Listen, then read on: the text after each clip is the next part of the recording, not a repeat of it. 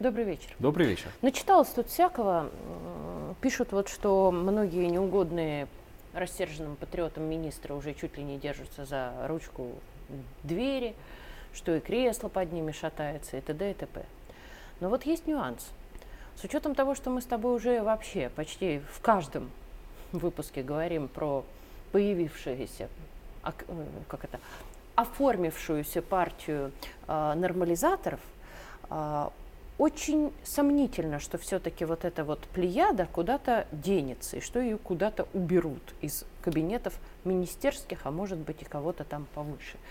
Вот э, твое мнение, все-таки чистки будут или так и попробуем жить как до войны? Мое мнение следующее.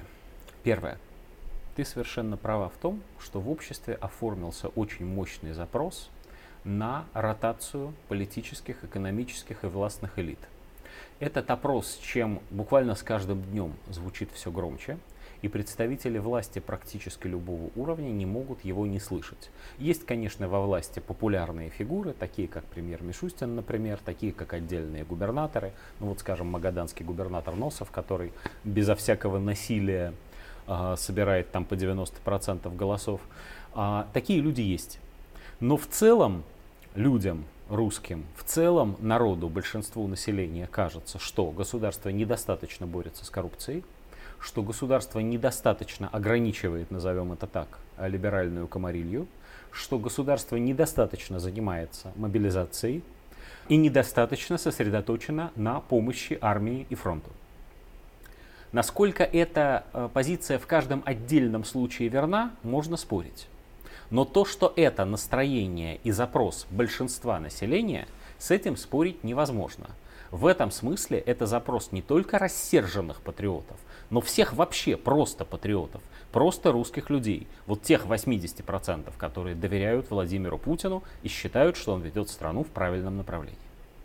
При этом в политических элитах именно, в администрации президента, той ее части, которая занимается внутренней политикой, в кругах политических советников, аналитиков, политтехнологов, которые вокруг администрации президента, так сказать, роятся, существует мнение, что для сохранения социально-политической стабильности внутри страны, для сохранения стабильности в самих политических элитах, для того, чтобы не создавать новых конфликтов, и со старыми бы как-нибудь разобраться, а необходимо ротации временно прекратить.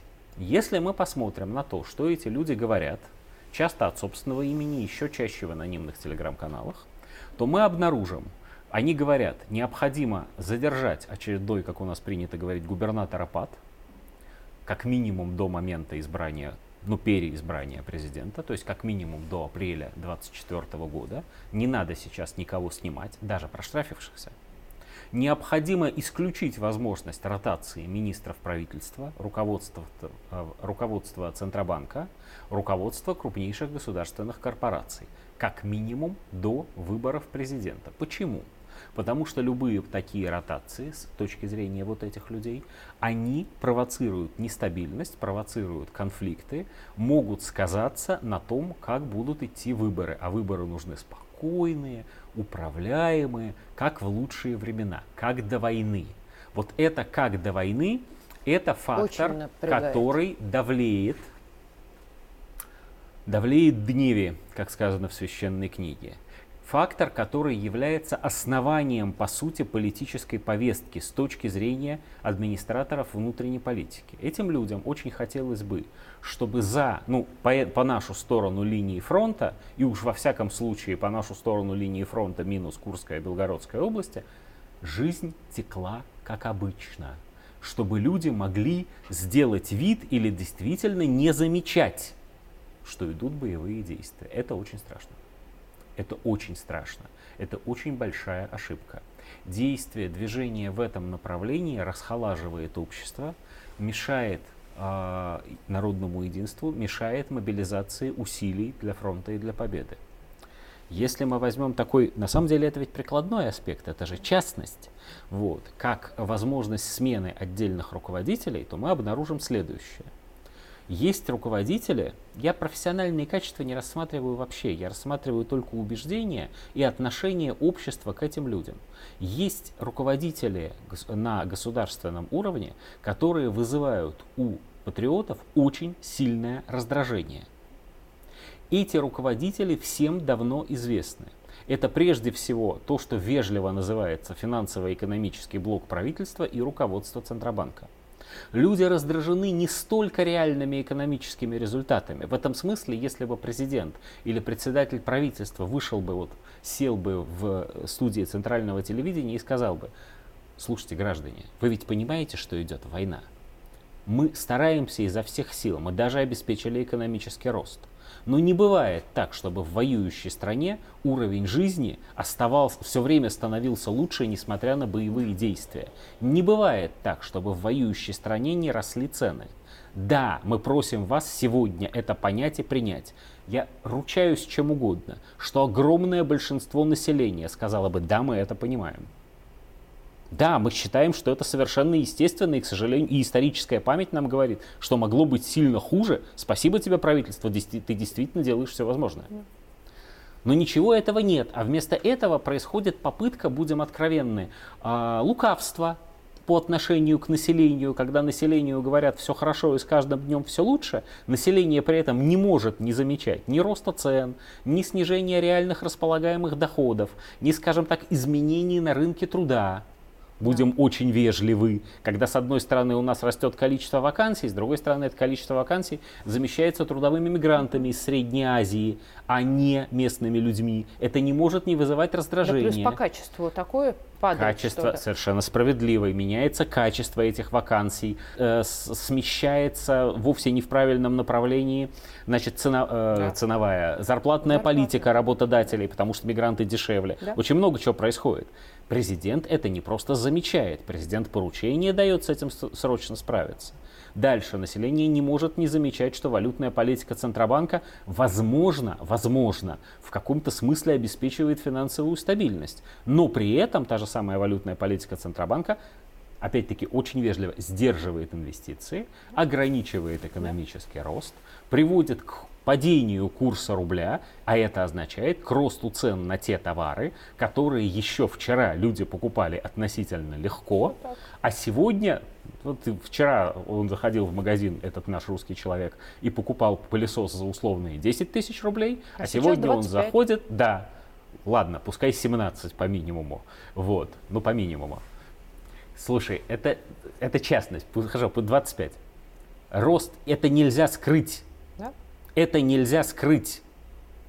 За это отвечают совершенно конкретные люди. Это одна часть истории. Другая часть истории.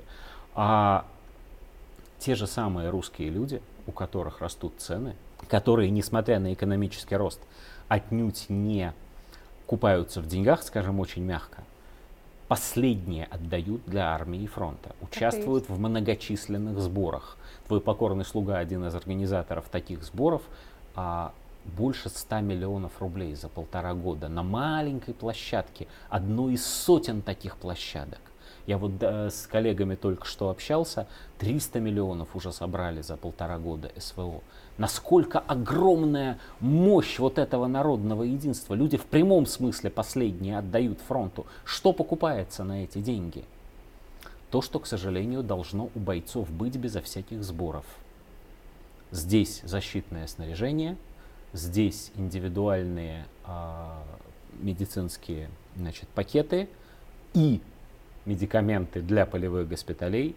Здесь пресловутые дроны, про которые говорят уже, вот язык все стерли, вот, но которые по-прежнему покупаются по частям в Китае. А здесь, здесь маскировочные сети, которые люди собственными руками, руками да? плетут да. сотнями. Люди, совершенно частные люди организуют цеха, вкладывают свои деньги. Честь и хвала каждому из них. Министерство обороны здесь где? Чем думали эти люди, когда они не снабдили армию всем необходимым?